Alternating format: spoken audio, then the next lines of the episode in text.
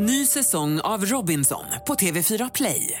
Hetta, storm, hunger. Det har hela tiden varit en kamp. Nu är det blod och tårar. Fan händer just nu. Det. är Detta är inte okej. Robinson 2024, nu fucking kör vi! Streama söndag på TV4 Play. Podplay.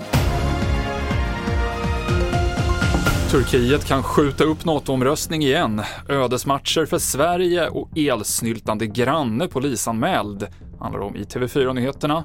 Vi börjar med att en 16-årig pojke idag häktades för tre mord i Stockholmsområdet förra veckan.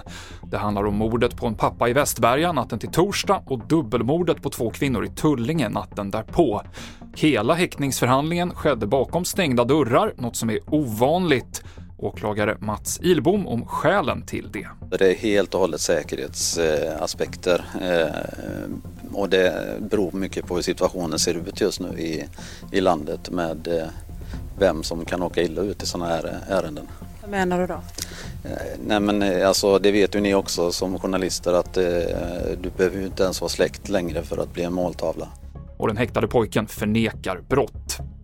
Igår sökte fyra personer, två vuxna och två barn, vård på Hudiksvalls sjukhus. Ett av barnen avled senare och enligt ett pressmeddelande från Region Gävleborg har patienterna vårdats för allvarliga magsjukesymptom.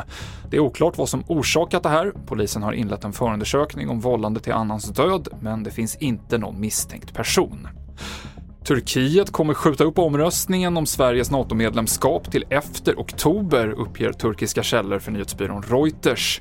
Anledningen ska vara att USA inte gett klartecken till ett turkiskt köp av F16-plan. Fotboll nu. Ikväll så spelar Sverige EM-kval borta mot Belgien. En mycket tuff uppgift där det måste bli svensk seger för att EM-drömmen ska leva vidare. Men loppet kan vara kört redan vid avspark. Före den svenska matchen så möts nämligen Azerbajdzjan och Österrike och skulle Österrike vinna så är det omöjligt för Sverige att nå nästa års mästerskap. Vi avslutar med att berätta att en radhusägare i Lund fick en otrevlig överraskning när elräkningen i september var tre gånger högre än normalt. I sökandet efter en förklaring så hittade han i förrådet en inkopplad förlängningssladd som ledde in till grannen nu har mannen polisanmält grannen för olovlig energiavledning, rapporterar Sydsvenskan. Fler nyheter finns på tv4.se.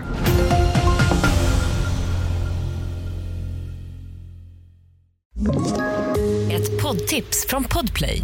I fallen jag aldrig glömmer djupdyker Hasse Aro i arbetet bakom några av Sveriges mest uppseendeväckande brottsutredningar går vi in med hemlig telefonavlyssning och, och då upplever vi att vi får en total förändring av hans beteende. Vad är det som händer nu? Vem är det som läcker?